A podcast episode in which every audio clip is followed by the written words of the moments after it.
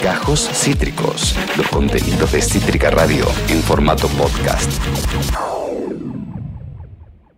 Un tema en un ángulo diferente que tenemos banda de ganas de tratar.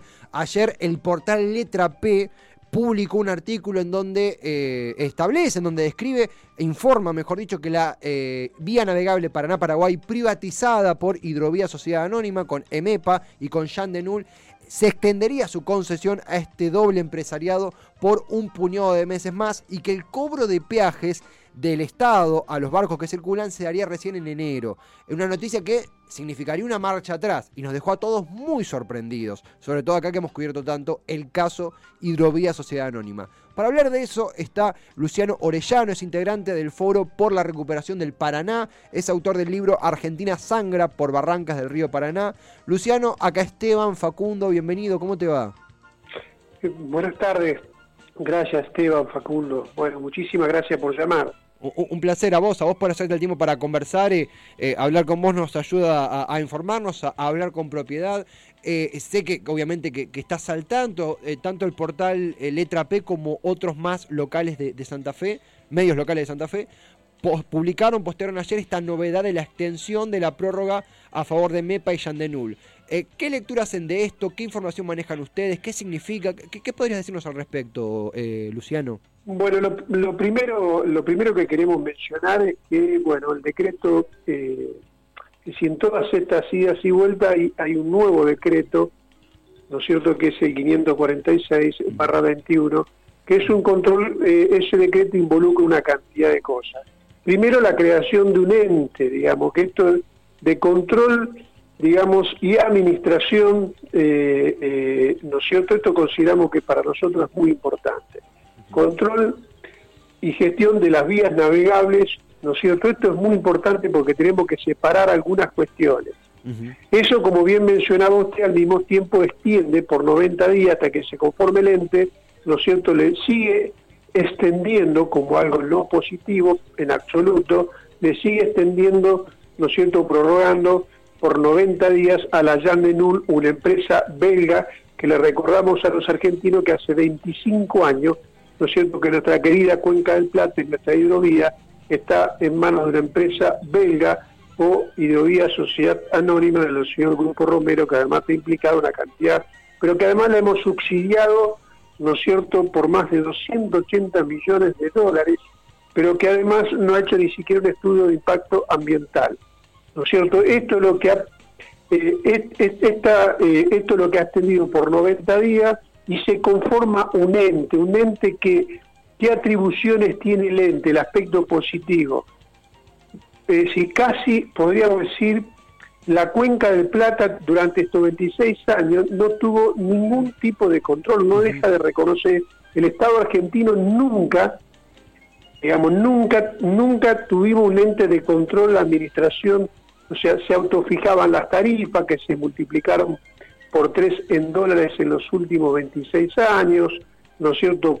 Toda la, toda la cuestión económica, todas las cuestiones ambientales, todas las auditorías en lo que hace, ¿no es cierto?, la circulación de la mercancía. Entonces, yo creo que hay que separar una cuestión. Primero, que es un paso positivo en el sentido de que se cree un ente de control y administración, digamos, por parte del Estado que hace 26 años que ni siquiera teníamos eso, no solo que no teníamos el río, el comercio, la industria naval, la marina mercante, el caso del dragado, cuánto dragar, la cuestión ambiental, sino que además tampoco teníamos un ente de control. Eso como anuncio lo entendemos que es positivo.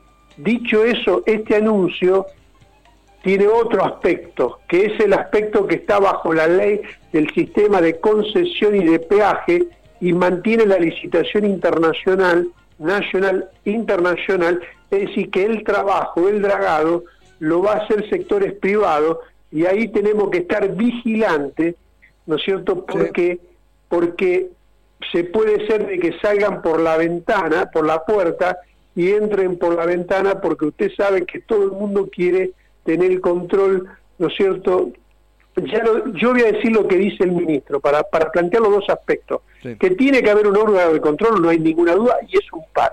Dicho esto, lo que dice el ministro que de ninguna manera se estatiza los servicios. Entonces es un emprolijamiento de la matriz menemista Mm. que lo que va a hacer va a privatizar de nuevo el servicio, ¿no es cierto?, de dragado a empresas privadas, nacionales y extranjeras. Claro. Esa es la situación que tenemos y la complejidad del planteo, porque por un lado necesitamos un ente, el problema es para qué lo necesitamos. Claro, claro, se comprende, se comprende, Luciano, se comprende. Facu. ¿Qué tal? Luciano, gracias por este ratito que, que nos compartís, que nos regalás. Bueno, preguntarte dos cosas en realidad. La primera es, según lo que decís, parece entenderse que no alcanza, si, si bien es un, un paso hacia adelante, no alcanza simplemente con la creación de este ente eh, de control y preguntarte por qué no alcanza, qué, qué, qué beneficios eh, acarrearía el hecho de estatizar directamente. Y por el otro lado, ¿cómo lees esta vuelta atrás? Porque digo, en, anteriormente se había decidido que la administración esté a cargo de la AGP, ahora con este decreto se, da marcha atrás con eso. ¿Cómo lo lees? ¿A qué se debe esa marcha atrás? Mire, esa marcha atrás, todas estas idas y vueltas, tiene primero que todo el mundo quiere esto. ¿Quién quiere esto? Esto tenemos que estar claro. Todos los imperios del mundo quieren el control de la cuenca del Plata, que es una unidad, digamos, hídrica fluvial que llega al corazón de América del Sur, que circulan 127 millones de toneladas, ¿no es cierto? Y que entran 5.000 buques de ultramar de 50.000, de 60.000, de 70.000 toneladas, a, ¿no cierto? Y que de ahí va a alimenta a los países más poblados de la Tierra.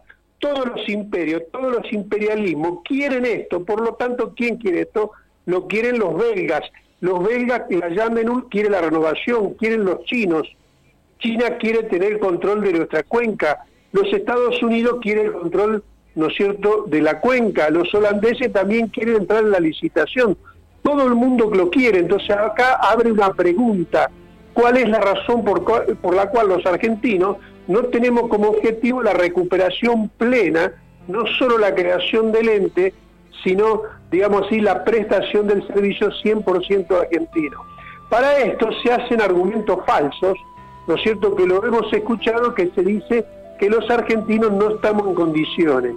Primero, esto partamos de que el 100% de los recursos humanos, de los trabajadores, de los profesionales, son argentinos. Es decir, el, dra- el dragado que hace la Yandenul desde hace 26 años lo hace con el 100%, ¿no es cierto?, de recursos humanos argentinos. Lo otro, que la Yandenul nos devuelva tenemos que hacerle un inventario ahora con la conformación de este ente, donde nosotros queremos que hagan un inventario porque se llevaron las dragas argentinas, soberanía del Estado, pero soberanía de los argentinos.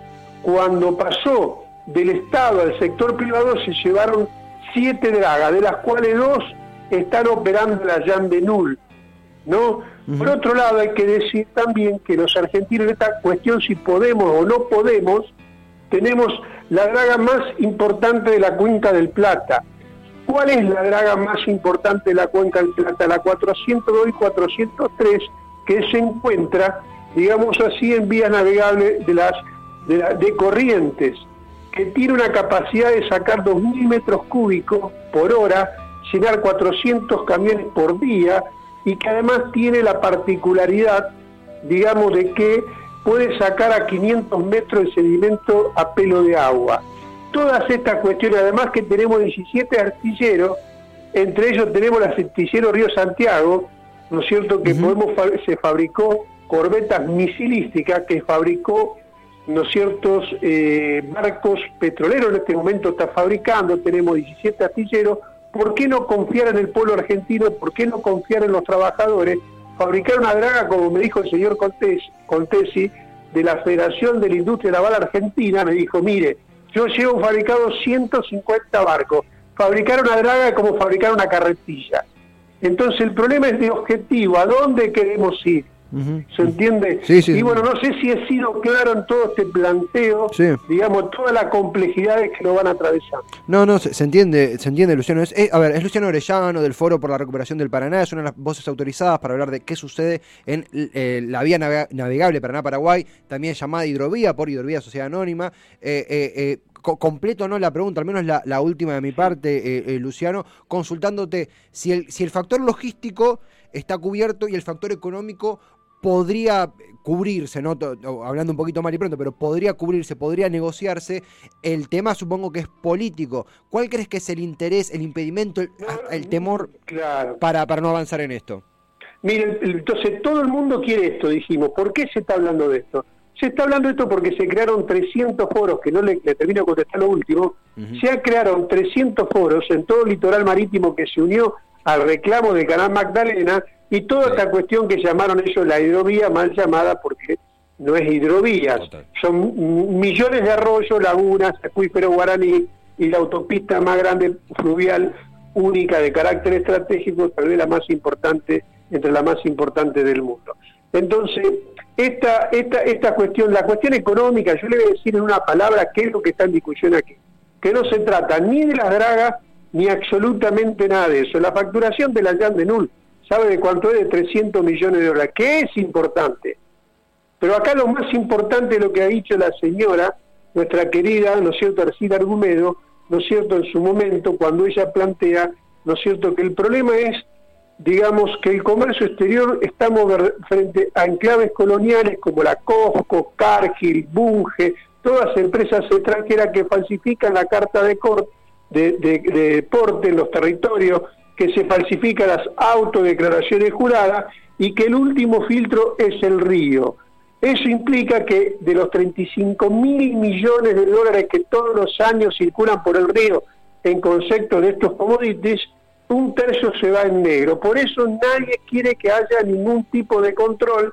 No es que solo estamos discutiendo la facturación de 300 millones, ¿no es cierto? Que sí lo estamos discutiendo en el caso de la Yandrun, la empresa que presta el servicio, sino que estamos discutiendo este tercio de cosecha que todos los años se va en negro. Y eso no se puede hacer sin también una parte del Estado que efectivamente está colonizado por esta gente. Eh, eh, tengo la última acción y, con respecto a esto también que, decías, eh, y pensando a futuro, ¿sos optimista, digo, pese a, esta cuestión de la actualización de la concesión por parte de Yandelun, que según tengo entendido son 90 días nada más? ¿Crees como que es patear la pelota para terminar de resolverlo más adelante? ¿O ves directamente un camino asfaltado hacia esto que nombrabas antes, que es como un emprolijamiento de lo que se viene viviendo desde los 90? Bueno, todo lo que vos decís. Por un lado tienen que hacer una concesión al movimiento popular, por otro lado prolijan pero manteniendo el rumbo. Y la pregunta del millón, nosotros nuestros enemigos en el campo popular son las ideas escépticas. El no se puede, el siempre fue así, hace la tuya, no te metas. Nosotros aquí ha nacido, estos 300 por ha nacido una esperanza. Y ni hablar cuando se han puesto de pie la piba y los pibes, alrededor del tema ambiental. Vimos la movilización multitudinaria el otro día en Buenos Aires. ¿Se entiende? Con los chicos que fueron del calle hasta acá. Bueno, se han creado un movimiento donde la soberanía, poseer la riqueza, administrar la riqueza, organizarla, planificarla para la felicidad del pueblo argentino, se empieza a unir, ¿no es cierto?, eh, e, esta cuota de esperanza que nos dan los pibes y esta nueva conciencia que ya no es mayoría, pero van, haciendo una nueva conciencia de que, digamos, que la soberanía no es solo nuestra querida llamada escarapela, nuestra querida bandera, nuestra querida selección, nuestro querido Messi, el grito que pegamos de alegría, ¿no es cierto?, con la Copa América, sino que además es poseer la riqueza, administrarla, ¿no es cierto?, planificarla, organizarla, que es la única condición, como le mencionaba anteriormente, para la felicidad. Para eso tenemos que conocer para defender. No se puede, digamos, amar si usted no conoce. Y usted no puede jamás tener una necesidad o sentir la necesidad de cambiar algo si no lo conoce. Mm. Por eso nosotros decimos esto, amar, amar, ¿no es cierto? Eh, eh, eh, digamos, conocer para amar, amar para liberar. Y como dice nuestro querido himno nacional, ¿no es cierto? Esto de que digamos que en el trono de la vida cotidiana esté un poquito la noble igualdad en una Argentina donde están últimos los niños con 9 millones de pibes menores de 14 años que lo tenemos en la esquina y lo tendríamos que tener fabricando los barcos o las barcazas o los trenes o los durmientos, los rieles, los vagones que vienen de afuera, porque todo este modelo es a cambio de, de enterrar toda posibilidad de una industrialización, ¿no es cierto?, que necesita la Argentina, que el empleo mm. industrial. Mm. Luciano, la verdad clarísimo, clarísimo. Teníamos banda de ganas de, conectar con vos, profundizar sobre lo que está ocurriendo en la vía navegable de Paraná-Paraguay, eh, la llamada, mal llamada hidrovía Sociedad Anónima. Obvio que no será la última vez, si nos permitís, eh, te comprometemos para próximas ocasiones y recomendamos tanto el foro por la recuperación del Paraná como el libro de tu autoría, Argentina Sangra por Barrancas del Río Paraná, así como a vos en redes sociales. Gracias totales por la charla y por el tiempo que nos has dedicado. No, gracias a ustedes, felicitaciones chicos y tenemos confianza infinito. Quien les habla no es escritor, nada, es un paisano. Llevamos infinitamente el país adentro, que es lo que quiere decir que tengan muy, muy, buen, muy, muy buen programa y muchísimas gracias. Muchas gracias, Luciano. Un fuerte abrazo. Muchísimas gracias a él, a, Luciano Orellano. Sentidísima nota, sentidísimo testimonio de eh, el, autor del libro Argentina Sangra por Barranca al Río Paraná, quien eh, forma parte del Foro por la Recuperación del Paraná y quien eh, es, increíble que, se dé esta charla eh, ahora después de tanto que ha pasado y aún seguimos con este, este sinsabor respecto a la vía navegable Paraná-Paraguay. Acá Topo comenta en el Twitch, clarísimo como siempre, es tan simple que da bronca, muy claro Luciano Orellano y, y Facu también un poco eh, en, este post nota que nos damos para conversar. Eh, es tan claro que, duele. Es muy claro como lo explicó Luciano Orellano y es muy claro el factor porque esto no avanza en su lectura, que es el comercio, en negro el comercio informal que quedaría al desnudo si el Estado se hace cargo, que es lo que tiene que hacer. O sea, es realmente frustrante, pero no hay que bajar los brazos ahora. Ahora, no, ahora menos que nunca. No, totalmente. Y reivindicando lo que dice Topolino, creo que es, el que comentó ahí en Twitch, que dice tan claro que da bronca, creo que es por ese lado quizás es, injusto lo que voy a decir, no sé si está bien abarcarlo como de una mirada integral, pero es la sensación que queda, queda, perdón, cuando empezamos a repasar las diferentes situaciones o diferentes intentos de avances de un gobierno que se autodefine como nacional y popular en diferentes aristas de la sociedad y la economía, ninguna llega a concretarse, ¿no? Mm. Como estos. Siempre parece que está bien en un contexto muy difícil, en un contexto pandémico muy difícil, en un contexto político también muy difícil, que siempre podemos llegar a entender que no es el momento para hacer determinadas cosas, pero termina sucediendo que nunca es el momento, por lo menos hasta ahora, 27 de, agosto del 2021, no, el momento no llegó. Entonces, bueno, ¿cuándo va a llegar el momento de ser o profundizar aquello por lo cual supuestamente se vino y se llega al poder? Mm. Otra vez, se entiende el contexto, se entienden las dificultades, pero también se esperan eh, ciertas eh, nada, decisiones políticas que hagan llevar adelante transformaciones sociales necesarias, mm. como por ejemplo el hidrovía. Nosotros acá eh, eh, cubrimos la, hidrovía insistentemente eh, porque es un poquito una cápsula de todo lo que constantemente reclamamos. No, no por minimizarla, pero una cápsula en el sentido metafórico, obvio. es creación de puestos de trabajo, es soberanía, es ganarle terreno a la, a la, herencia privatizadora que aún tenemos de los 90. Es una reivindicación, es una política pública, hasta incluso que, al gobierno le, le, auxiliaría mucho poder mostrar que vino para esto. O sea, es un, un escenario muy fuerte para gran parte de las promesas de este gobierno. Acabas de escuchar Gajos Cítricos. Encontrá los contenidos de Cítrica Radio en formato podcast en Spotify, YouTube o en nuestra página web.